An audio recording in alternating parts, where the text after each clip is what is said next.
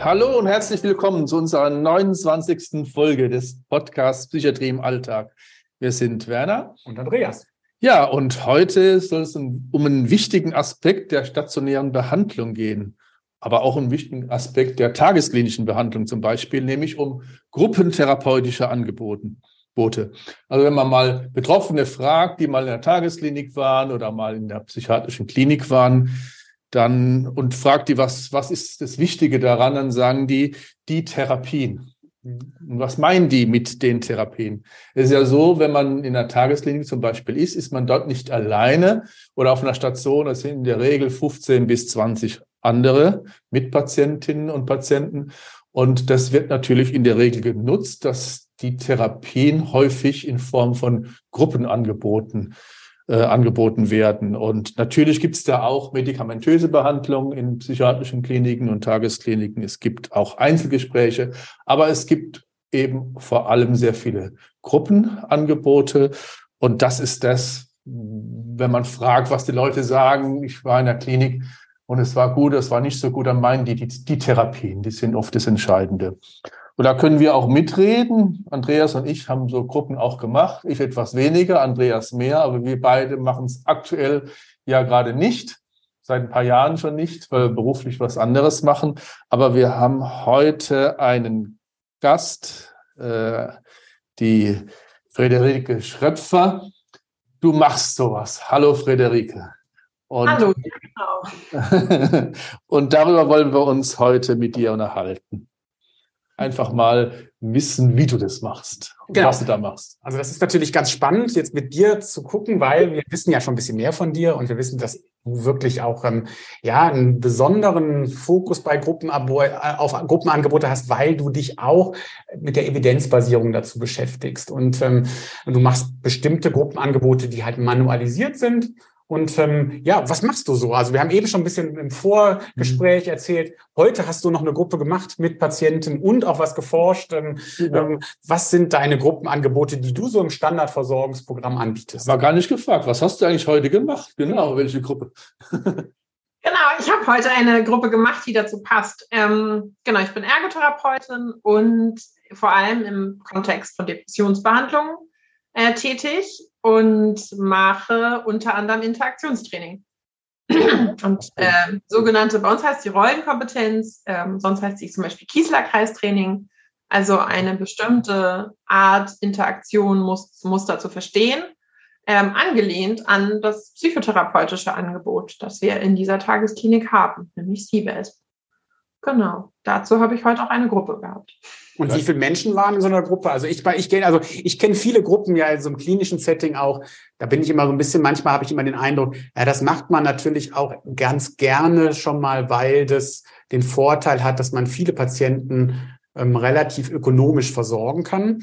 Ähm, im Gegensatz zu einer Einzeltherapie, wo dann nur eine Patientin oder ein Patient versorgt wird. Ähm, natürlich hat so eine Gruppe ja Vor- und Nachteile. Das eine ist sicherlich so dieser ökonomische und auch pragmatische Aspekt, aber natürlich auch das Miteinander. Interaktionstraining alleine ist schon irgendwie, kann man nicht machen. Kann man eigentlich schon nicht machen. Ist der einzige Sparringspartner vielleicht die Therapeutin und das ist vielleicht auch nicht unbedingt ähm, so glücklich. Also das wäre ein gutes, gutes Argument für eine Gruppe, ähm, das ähm, tatsächlich auch mit anderen Patientinnen zusammenzumachen, um da zum Beispiel vielleicht Rollenspiele zu machen oder sich gegenseitig Feedback zu geben. Und du hast auch noch erzählt, es gibt, die Klinik läuft jetzt nach einem Konzept, das heißt C B A S P. Da bist du, glaube ich, auch, ich meine sogar so ein, so ein Superlativ, glaube ich, die erste Ergotherapeutin überhaupt, die da quasi eine anerkannte Ausbildung zugemacht hat, oder? Ist das richtig? Ja, genau. Ich äh, war, ich weiß jetzt schon gar nicht mehr, wie lange das her ist, roundabout fünf, vier, fünf Jahre, ähm, war ich die erste deutsche Ergotherapeutin oder besser gesagt die erste Nichtärztin oder Psychologin, die diese Fortbildung äh, abgeschlossen hat und gemacht hat. Jetzt bist genau. du offizielle C B A S P-Trainerin. Genau, C B A S P-Co-Therapeutin nennen die das dann. Also es ist ein bisschen getrennt. Ähm, ich muss ein bisschen andere Sachen machen als äh, ein Haupttherapeut, aber eben auch, weil ich diese Gruppe ganz wenig im Einzel mache, ändert sich das ein bisschen. C B A S P ist eine dieser vielen schönen psychotherapeutischen Abkürzungen für Cognitive Behavioral Analysis System of Psychotherapy. Ähm, der Zungenbrecher versteckt eben ein Psychotherapiekonzept dritte Welle ist ja immer so ein Thema, also es ist ein bisschen Komponenten aus Verhaltenstherapie und tiefenpsychologischen Anteilen.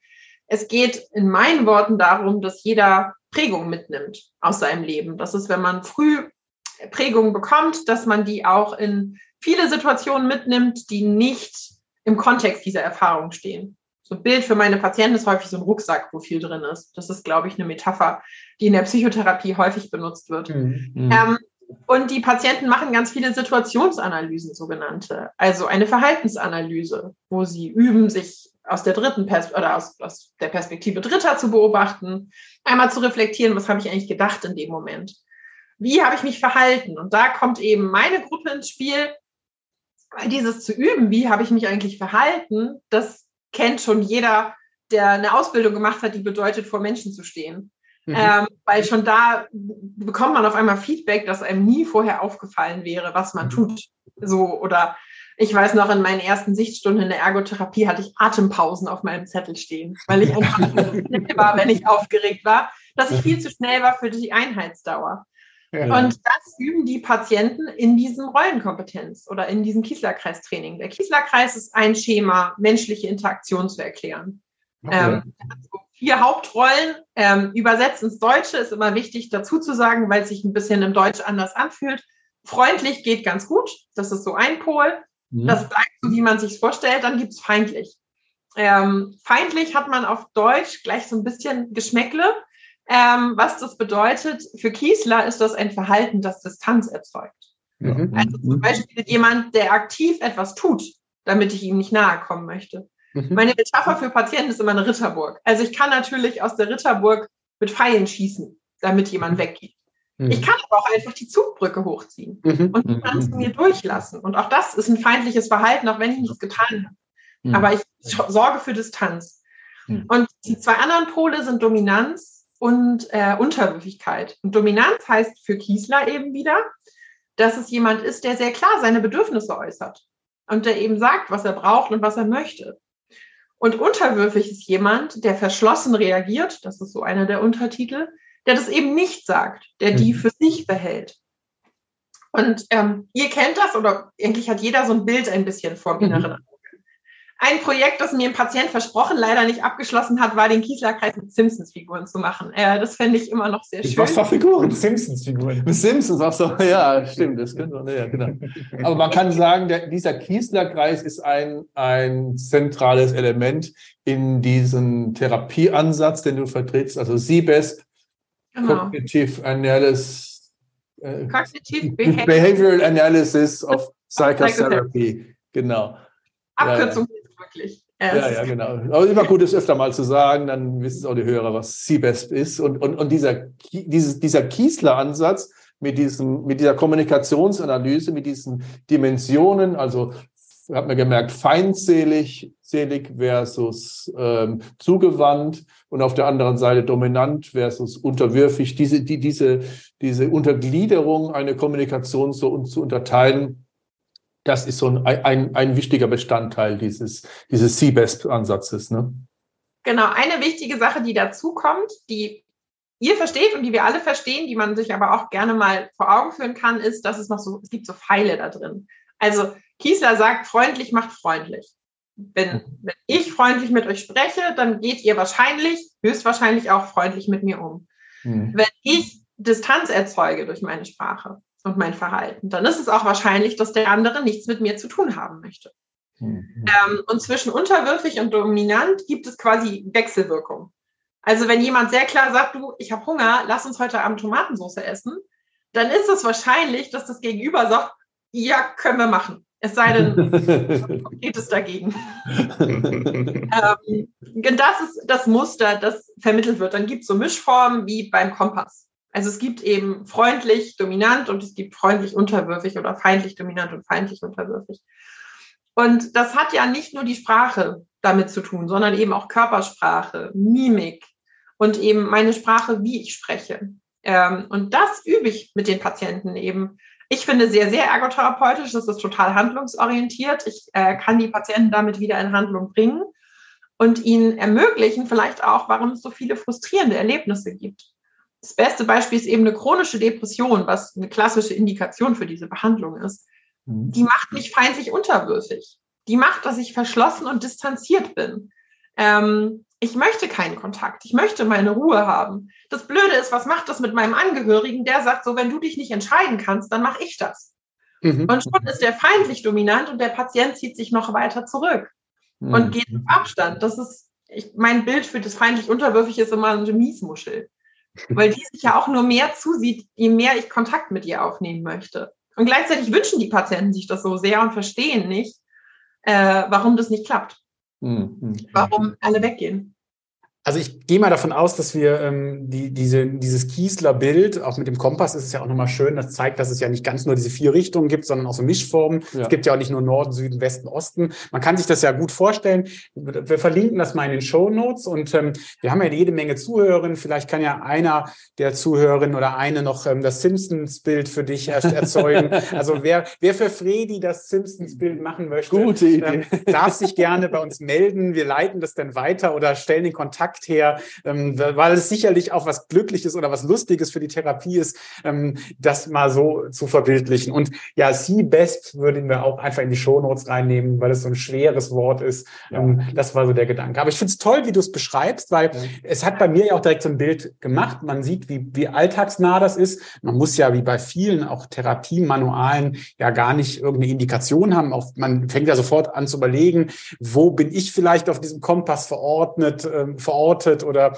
wieso funktioniert mein Leben so oder so. Ich glaube, das können auch die Zuhörer sich gut ähm, überlegen. Und das ist ja auch so ein Gedanke, den wir mit dem Podcast haben. Wir wollen ja gar nicht irgendwie groß was ähm, an, an Fortbildung machen, sondern eigentlich nur neugierig machen. Und ja. ich glaube, die Neugier ist geweckt für Kiesler und C B A S P auf jeden Fall. So. Und wenn du das mit deinen Gruppen machst, wie groß ist so eine Gruppe? Also sind das jetzt, also ne, mein, mein, ich bin ja so ein bisschen erstmal so ein bisschen gruppenskeptisch, weil ich immer so denke, ja, die Kliniken machen das aus ökonomischen Gründen, am besten mit der ganzen Tagesklinik. Und egal, ob die alle Leute, müssen, alle müssen genau, jetzt, alle müssen jetzt den Kieslerkreis machen. Genau, alle müssen das machen, egal ob die Probleme haben oder nicht. Jeden Morgen zwischen zehn Uhr und elf Uhr dreißig. Ne, also so kenne so kenn ich es auch. Ne, also dass alle nach dem Aufstehen in die Entspannungsgruppe müssen, auch jetzt an dem Tag angekommen sind oder nicht. Aber man kann natürlich auch therapeutische Gruppen sinnvoll machen, ganz klar, mit einer vernünftigen Gruppengröße und ähm, mit einer Auswahl, wer daran teilnimmt. Also vielleicht auch nur mit den Menschen, die auch ein Problem haben, was diese Gruppe versucht zu lösen. Ähm, wie viele Leute sind bei dir in so einer Gruppe? Genau, tatsächlich ähm, ist das bei uns die Tagesklinik geteilt für zwei ähm, Therapiepfade. Mhm, aber okay. Das heißt, im, im Maximum, wenn es gut läuft, sind es zwölf. Mhm. Patientinnen, die ich dabei behandle. In der Gruppe zum Beispiel, wie du schon gesagt hast, finde ich es unglaublich sinnvoll. Also weil es auch eine Komponente gibt, wo sie selber sich Rollen aussuchen und spielen. Ähm, da ist so ein bisschen äh, frei nach fettes Brot, drei ist eine Party. Also ab drei T- PatientInnen funktioniert es. Und ähm, da, da haben sie die Möglichkeit, Feedback zu bekommen und zu nutzen. Heute waren es neun ähm, okay. PatientInnen, die da in der Gruppe waren. Ja. Das geht gut. Also es ist, je nachdem, was man macht, sind zwölf auch viel. Das kann ich ja. auch auf jeden Fall und kenne ich. Ähm, danach hatte ich eine Alltagstrainingsgruppe, also auch eher eine psychoedukative, da waren es zwölf. Mhm. Ähm, wir haben aber auch Gruppen wie zum Beispiel Backen oder Kochen. Da ist es tatsächlich, um sinnvoll arbeiten zu können. Und auch, weil man die Patienten ja anders und mehr unterstützen muss und ja. gegebenenfalls auch ein bisschen unfallprophylaktischer handeln muss, sind es maximal vier. Vier, okay. okay. Ja, okay. Das, das kann man sich ja auch schon eher vorstellen, ja. genau. Ja. Ja. Mit vier Leuten kann man auch ähm, Gemüse schnibbeln, ohne dass ja. man Angst haben muss, dass die Finger für die Vegetarier mitverarbeitet werden. Genau. Ja, mir ist gerade zietenteils eingefallen, dass wir so ein bisschen vergessen haben, dich am Anfang vorzustellen. Aber jetzt, wenn du über deine Arbeit berichtest, was du machst, kommt sozusagen so ein bisschen, können wir und uns die Hörer so ein bisschen uns vorstellen, was du machst. Also du arbeitest in einer Tagesklinik, höre ich raus. Und du bist für diese Gruppenangebote zuständig. Wie groß ist eure Tagesklinik? Genau, ich ähm, bin vor allem in der Tagesklinik. Wir haben insgesamt nach Plan vierundzwanzig Betten. Oder mhm. also trotzdem Betten, das ist ein Krankenhaus, äh, auch wenn sie nicht bei uns schlafen. Mhm. Ähm, genau, das sind vierundzwanzig Patienten. Wir sind hier in Lübeck, also ich arbeite in Lübeck in der ZIP. Das ist das Zentrum für integrative Psychiatrie. Ja. Ähm, sind die Ergotherapeuten bereichsübergreifend eingesetzt. Also ja. ich habe private Gruppen, ich habe tagesklinische Gruppen und ich arbeite auch auf Stationen. Okay. Genau. Und äh, heute war so ein sozusagen normaler Arbeitstag, wo du dann deine Gruppen auch gemacht hast. Ich hatte eine ambulante und eine stationäre Gruppe und ich habe eine Befundung gemacht. Das ist nämlich ganz wichtig, das mit dem, es müssen nicht alle das kriegen, weil es das gibt. Wir versuchen gerade Stück für Stück ähm, so Befundungen ergotherapeutischer Art einzuführen, um zu gucken, gibt es eigentlich Indikationen für den Klassiker, die Kreativgruppe. Mhm. Ähm, ist das für jeden sinnvoll? Oder hat der oder die Patientin äh, andere Anliegen, die wir einfach in anderen Gruppen besser betreuen können? Und kann dafür jemand, der die von der Kreativgruppe profitiert, vielleicht zweimal kommen? Statt da sitzt jemand, der so gar keine Lust auf das Angebot hat, was ja auch nicht ganz selten vorkommt. Ja, da, da reagierst du so ein bisschen auf, auf den Joke von Andreas und mir, als wir vorhin gesagt haben, alle müssen von zehn Uhr bis elf Uhr dreißig diese Gruppe machen, sondern dass man natürlich auch schon mal guckt, wie sieht es bei den Menschen aus und welches Angebot macht welcher Patient sozusagen. Das ist natürlich ein sinnvoller Ansatz. Vielleicht mal zu deinem beruflichen Hintergrund. Du hast gleich am Anfang gesagt, du bist Ergotherapeutin. Aber das Besondere bei solchen Gruppenangeboten ist ja, dass man da mit anderen Gruppen, anderen Berufsgruppen zusammenarbeitet. Wie ist es bei dir? Was sind deine anderen Beruf, deine anderen Berufskollegen, die da arbeiten in dieser Tagesklinik? Ich glaube, ich habe tatsächlich fast alles im Angebot, äh, was man so haben kann. Also okay, Tagesklinik, klassisch geht's los, Ärzte und Pflegekräfte. Okay. Ähm, wir haben eine Sozialberaterin, die für die Tagesklinik zuständig ist. Mhm. Ähm, neben der Ergotherapie wird für die Patientinnen Musiktherapie angeboten und Physiotherapie. Mhm. Und relativ neu ist eine kunsttherapeutische Kollegin im Team. Ja. Also ich glaube, es ist wirklich fast alles im Angebot, was man so haben könnte. Mhm. Ähm, und im engen Kontakt ist es tatsächlich am ehesten die Pflege, weil die sind am greifbarsten für mich zwischen den Gruppen, um Feedback zu geben. Ah ja, okay. Mhm. Weil wir auch da sind. Und du machst die Gruppen allein oder mit jemandem zusammen auch? Ähm, wir haben beides. Also tatsächlich, die Kreativgruppen sind nämlich auch für bis zu zwölf Patienten besetzt. Die versuchen wir zu zweit zu machen, mhm. eben damit wir das abdecken können. Und auch da haben wir uns selbst ein gewisses Befundungsinstrument erarbeitet, um ein bisschen indiziert Projekte vorgeben zu können, damit es nicht die klassische Bastelstunde und ähm, ich wollte jetzt schon immer mal ein Seidentuch machen wird. Was total okay ist, wenn es indiziert ist, aber eben nicht ganz im Sinne einer therapeutischen Gruppe ist. Mhm. Ähm, und da versuchen wir, die großen Gruppen, die viel Anleitung brauchen, zu zweit zu machen. Meine Gruppe heute mit zwölf Patienten, die eben psychoedukativ war, die habe ich alleine gemacht. Aber das mhm. ist auch ähm, okay. Bist du dann, machst du eine Manual vor, wenn du, wenn das so, so C B A S P orientiert ist? Hat es genau. einen bestimmten Ablauf dann? Gibt es da auch Material und, und, und, und Schaubilder und, und Arbeitsblätter? Oder wie muss man sich das praktisch vorstellen? Genau, bei C B A S P habe ich schon beides gemacht. Ähm, also wir haben früher ein Lübecker Konzept für die Rollenkompetenz gehabt. Ähm, das war vor allem handlungsorientiert. Also da haben die tatsächlich einen Arbeitsauftrag bekommen von so typischen Spielen, tatsächlich, die man so aus Teambuilding-Aufgaben kennt. Mhm. Also dieses Eier können fliegen, haben, glaube ich, alle schon mal gemacht. So, hier ist ein rohes Hühnerei und fünf Utensilien, die sie haben, um das Ei zu verpacken. Wir schmeißen es gleich aus dem Fenster und es muss heil am Fußboden ankommen. Ähm, und dann also muss... Das ist eine Aufgabe. Kann ich es zu, zufällig noch gar nicht. Kannst ich kann das auch nicht. Werner und ich machen das gleich mal. Nach dem Podcast werden wir mal gucken, was hier in der Kühlschrank noch ist. Und, ähm, einfach, wir sind ja im Erdgeschoss. Genau, ich wollte gerade sagen, die Anforderungen sind nicht so hoch. In meiner Patientenanleitung steht mindestens aus dem ersten Stock. Ähm, das nur, um euch das realistischer zu machen. Und ähm, im Moment biete ich die Gruppe im Rahmen einer multizentrischen Studie an.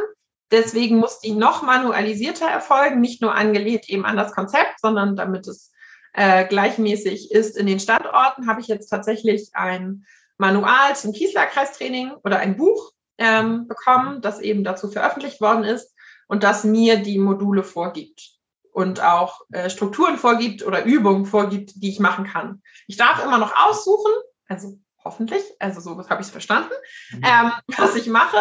Aber es gibt eben manualisierte Sachen, bestimmte Aspekte zu üben. Also eben zum Beispiel, wie übe ich Körpersprache oder wie übe ich Mimik. Dann gibt es also vorgedruckte Bilder und die Patienten müssen zuordnen, mhm. äh, welche Mimik gehört wozu. Genau, und wir haben eben viel auch eigene Manuale, also in anderen Gruppen. Das ist nämlich das Besondere, warum wir Fredi für unseren Podcast ausgewählt haben, weil nicht nur, dass du jetzt Ergotherapeutin bist, das ist gar nicht das Auswahlkriterium. Wir haben ja schon achtundzwanzig Folgen mit bunten Menschen. Alle möglichen Berufe, genau. Das ist völlig egal. Aber du bist halt Ergotherapeutin, das ist sehr handlungsorientiert, aber du hast auch einen echten Faible für harte Evidenz. Genau. Das heißt, ähm, ich glaube, nebenbei machst du noch einen Masterstudiengang und du interessierst dich, und das hat man ja auch bei den Therapieverfahren jetzt schon rausgehört, jetzt eher für die Dinge, handlungsorientiert und auch alltagsorientiert, die auch eine gewisse Evidenz haben und das, oder die Evidenz haben können. Und ähm, dazu vielleicht ganz kurz, Evidenz heißt, dass es Studien gibt, die die Wirksamkeit dieser Verfahren auch nachweisen. Ja. So, sozusagen. Da bist du ein Fan von. Sind Andreas und ich übrigens auch Fans von. Gibt's nicht so furchtbar viele, aber wir sind echt Fans jener Verfahren, die auch wirklich in klassischen, knallharten Studien ihre Wirksamkeit nachgewiesen haben. Und es ist gar nicht so einfach, sowas in der Ergotherapie aufzuziehen. Und dein Fundament hast du, glaube ich, schon in was auch gelegt, was, finde ich, eigentlich eine, eine, auch eine Anregung für viele ist, die vielleicht jetzt denken, ha, was meinen die denn da? Du hast über Behavior Activation deine Bachelorarbeit geschrieben. Und ich bin ja auch eher so aus dem sehr, sehr verhaltenstherapeutisch geprimed aus meiner Ergotherapiearbeit, weil es auch so erfolgreich ist, muss man ganz einfach sagen, in der Patientenarbeit. Und ich glaube, das ist so eine schöne Schnittmenge, die zeigt, was Ergotherapie durchaus auch an Evidenz nutzen kann aus dem verhaltenstherapeutischen Bereich, richtig? Total. Also genau, ähm, ich finde Evidenz super, bin sicherlich auch von fast acht Jahren an der Uniklinik geprägt. Also wie man jetzt hört, wir sind eben Teil von Studien, wobei ja. das schon ein großer Erfolg für mich und für uns war, dass wir aktiv an der Studie teilnehmen. Es gab ja. vorher eine Studie, gab es immer nur das Häkchen, hat Ergotherapie bekommen. Oder da war die Ergotherapie ganz früher die Kontrollgruppe. Da haben wir genau. und ich haben uns vor zwanzig Jahren haben wir uns darüber geärgert, ja, genau. dass die Ergotherapie dann in den tollen, randomisiert kontrollierten Studien die Kontrollgruppe war. Genau. Und dann haben wir manchmal geschmunzelt, wenn dann bei wenn den nichts Studien rauskam. nichts rauskam, weil wir gedacht haben, die haben einfach die Ergotherapie unterschätzt. Ne? Choose your balance. Ne? Wenn du natürlich eine Kontrollgruppe nimmst, die vielleicht auch gut ist, kann das auch in die Hose ja. gehen. Ne? Genau. Und gut, meine Patienten bekommen das beide, aber die bekommen zum Beispiel Beispiel in diesem Psychotherapie-C B A S P-Arm dieses, diese psychoedukative Alltagstrainingsgruppe nicht, weil die eben große Elemente aus Verhaltensaktivierung, Behavioral Activation hat. Okay. Und auch das ist, also so traurig es vielleicht klingt, an sich schon eine große Wertschätzung der Ergotherapie zu sagen, wir vermitteln halt so viel, was dazu geht, dass es die Studie verfälschen würde, wenn wir daran teilnehmen. Aber wie du schon sagst, das Bewusstsein oder das Verständnis auch in den Berufsgruppen, das wahrzunehmen, äh, worauf man achten muss. Das habe ich eben sicherlich auch in dem Studium gelernt. Ich habe hier in Lübeck eben auch meinen Bachelor in Ergotherapie gemacht und mache jetzt meinen Master in Gesundheitswissenschaften. Und das Verständnis dafür zu bekommen, das ist sicherlich in der Zeit auch gewachsen und dann das eben zu nutzen und den Kollegen auch bewusster zu machen und machen zu können. Und ich finde, du, du bringst sehr schön rüber, dass, ich sage jetzt mal, Studieren in der Ergotherapie ähm, tatsächlich nicht heißt, dass man nicht mehr mit Patienten arbeitet. Das Gegenteil ist der Fall. Du bist ja. wirklich, du hast eben erzählt, du hast heute schon mal drei Sachen gemacht, du hast irgendwie eine Gruppe gemacht, du hast was für die Forschung gemacht und du hast, glaube ich, noch irgendwie eine dritte Sache, habe ich jetzt vergessen, aber dass tatsächlich das auch zusammengehört. Also, dass es tatsächlich eine echte Verbindung gibt zwischen mit Patientinnen arbeiten und trotzdem auch vielleicht evidenzbasiert denken, einen akademischen Hintergrund zu haben, also dass das eine echte Bereicherung sein kann. Und ähm, ich finde das nochmal schön, dass, auch, dass wir es mal betonen. Also das heißt nicht, wenn man jetzt anfängt, vielleicht Gesundheitswissenschaften zu studieren, dass man dann den Abschied von den Patienten nimmt oder von der Patientenarbeit. Nein, ja, sie kriegen, die Patientenarbeit kriegt mit Sicherheit einen anderen Blick oder, um es wertender zu sagen, vielleicht eine andere Qualität. Hm. Auf jeden Fall. Und das war zum Beispiel, jetzt mache ich die nächste Werbeveranstaltung, ähm, der große Vorteil an diesem Studiengang hier in Lübeck. Also ich war ja eine ausgebildete Ergotherapeutin und ich hatte auch schon zweieinhalb Jahre Berufserfahrung. Und du habe hast die Fachschulausbildung gemacht, ohne Studium zunächst, ne?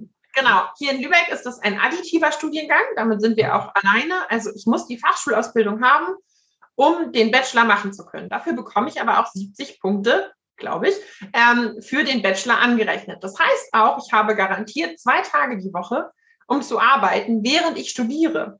Das ist super cool, weil ich gleich das anwenden kann, was ich sehe oder was ich gelernt habe. Also auf einmal sagt man ja, also ich mache die Fortbildung oder es wird eine Fortbildung abgelehnt, weil Evidenz oder Wirkung für die Klinik ist fraglich und ich kann das nachgucken. Ähm, ich kann sagen so, aber ich habe hier die und die Studie und wollen wir es nicht mal ausprobieren? Oder ähm, ich war mit einer Kollegin auf dem D G P P N und habe gemerkt, die ist nicht doof, aber die ist es nicht gewohnt, Evidenzen zu lesen. Und das ging um Selective Placement, also ähm, das zu schaffen, dass PatientInnen, die sonst vielleicht auf dem zweiten Arbeitsmarkt arbeiten, durch Unterstützung in den ersten Arbeitsmarkt gehen können. Klassisch ergotherapeutisch. Muss man aber verstehen und sich mit beschäftigen. Und für sie war das ein ganz schöner Informationsoverflow. Und ich habe es in den letzten Jahren eben ein bisschen lesen gelernt und gesagt, ich finde das total toll. Wenn wir das irgendwie durchkriegen, wäre super cool. Und es wäre sicherlich eine Bereicherung für die PatientInnen. Und das ist eben die Chance dahinter. Aber ich brauche auch die Fachausbildung, weil ich muss auch einen Kopf flechten können. Also so doof es klingt, man braucht eben beides. Und auch nochmal ein wichtiger Aspekt, man macht es auch wirklich für die Patientin. Es verbessert die Versorgung, ja, wenn man ja. etwas tut, was vielleicht auch einen Wirksamkeitsnachweis hat, dass das, was man tut, den Menschen wirklich hilft und nicht nur nett ist und Zeit irgendwie miteinander verbringt. Man muss ja irgendwas tun und man, man, man macht praktisch was in der Therapie. Man muss ja irgendwas orientieren und ich finde, es immer hat auch was, für, finde ich, von dem Größenwahn, wenn man dann sagt, ja, das spüre ich innerlich in mir, ich weiß, was ich mit den Patienten mache. In der Regel weiß man es nicht und dann sollte also diese Bescheidenheit zu schauen, einfach was was wirkt und was ist hilfreich, das finde ich schon gut. Erzähl doch mal so ein bisschen die, die diese Tagesklinik, wo du da arbeitest, da haben da sind wir gar nicht noch näher drauf eingegangen. Die hatten, hast gesagt, vierundzwanzig Plätze und die hat aber einen Schwerpunkt, glaube ich auch. Ne? Die hat so eine, oder zumindest hat den übergeordneten Schwerpunkt, dann gibt es nochmal so Unterschwerpunkte. Erzähl da nochmal ein paar Worte zu. Das ging ein bisschen zu schnell vorhin. Also wir haben im Prinzip zwei Schwerpunkte. Wir haben eben diesen C B A S P, also am Ende einen Interaktionsschwerpunkt, um den ja. es für die Patienten ja. geht. Und der zweite Arm ist M C T, also metakognitives, ich weiß immer nicht, ob Training oder Therapie. Nee, Therapie, M C T ist Therapie. Also das, das ist dieser, genau. dieser, dieser Ansatz, wo es darum geht, die Aufmerksamkeit woanders hinzulenken. Das genau, das andere ist K T und da ist es Training. So, ja. Ähm, ja, genau. Ja. Also für genau Aufmerksamkeit lenken ähm, für die Patienten bedeutet das häufig Umgang mit Grübeln und Sorgen. Grübeln und Sorgen, genau. Die Aufmerksamkeit wegzulenken von dem Grübeln, genau. Das ist M C T. Genau. M K T. Genau. Äh, genau, und auch da, genau, das ist also M C T, genau. Und auch das passt natürlich sehr, sehr gut zur Ergotherapie, weil eine Sache, die die Patienten viel üben, ist sogenannte losgelöste Achtsamkeit. Also ich entscheide mich, meine Aufmerksamkeit auf etwas zu lenken. Funktioniert hervorragend, wenn man kreative Dinge macht. Und auf einmal ist es eben nicht nur die Bastelstunde, die es dann äh, genau. auf den ersten Blick ist. Anderer Fokus dann, ja. Ja, genau. Und das sind die beiden Zweige, die wir sozusagen haben. Zusätzlich bieten wir noch ähm, einen Baustein aus dem D W T an, also Anspannungsregulation, ähm, okay. Skilltraining, wie auch immer man es nennen möchte, Emotionsregulation, Fertigkeitentraining. Jetzt haben wir ja nicht nur Hörerinnen, sage ich mal, die aus dem Therapiegeschäft sind. Also genau. D B T ist dialektisch-behaviorale ja, Therapie.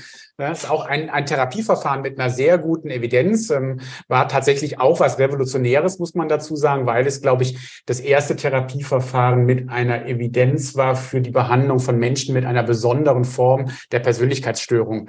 Also das, ähm, da hat man ähm, lange auch rumlaboriert und dann hat jemand sich was überlegt, äh, wie man es manualisiert auch machen kann mit einem mit einem Konzept und ähm, hat dieses Konzept und dieses Manual dann auch mit einer wissenschaftlichen Forschung quasi ähm, ja bewe- belegbar gemacht, dass es wirkt. Und es ist nicht nur im Alltagsnutzen erkennbar mit den Patientinnen, wie toll es funktioniert. Es war wirklich eine echte Versorgungsverbesserung für Menschen mit ja, einer Borderline-Persönlichkeitsstörung, ja. so kann man es sagen. Und wie das immer so ist in der Psychiatrie, die meisten Sachen sind ja doch nicht so störungsspezifisch gut, dass sie nur für eine Sorte ähm, Störung funktionieren. Störungen sind ja auch äh, sehr individuell. individuell, sondern hat man natürlich auch gemerkt, das kann auch anderen helfen, ähm, sage ich mal. Ähm, so ist es ja bei vielen anderen Therapieansätzen auch, genau. Also dialektisch-behaviorale Therapie. D B T, genau. D B T. Genau, wie gesagt, viele schöne Abkürzungen in der Psychiatrie. Ja. Ähm, und genau, das, da haben wir eben auch ein Manual, das wir nutzen, um den Patienten in einer deutlich kürzeren Zeit, als ein stationärer Aufenthalt dauern würde, aber Aspekte davon beizubringen und zu vermitteln. Und da geht es eben auch wieder um Selbstwirksamkeit. Also Dinge ändern zu können, selber in der Hand zu haben, ähm, wie ich mit einer Situation umgehe. Und aber für mich eben auch gleichzeitig zu wissen, das, was ich da tue, das hat sozusagen Hand und Fuß, auch wenn ich ein bisschen freier darin bin, wie ich es auslebe und was ich den Patienten davon vermittle. Aber es hat eine Basis und die ist eben nicht, wie du schon gesagt hast, ach, mein Gefühl ist eigentlich, ich glaube, es würde ihnen ganz gut helfen. Mhm. Ähm, sondern... Oder ich mache das hier immer so. Ich bin jetzt schon zwanzig ja. Jahre hier in der Klinik. Ja. Alle malen hier am Anfang das Mandala und da wird man herrlich ruhig bei. Genau. Ähm, und das, das ist eben... Gefunden. Auf jeden Fall, hoffentlich. Ähm, sonst müssen wir die Regeln fürs Mandala ändern.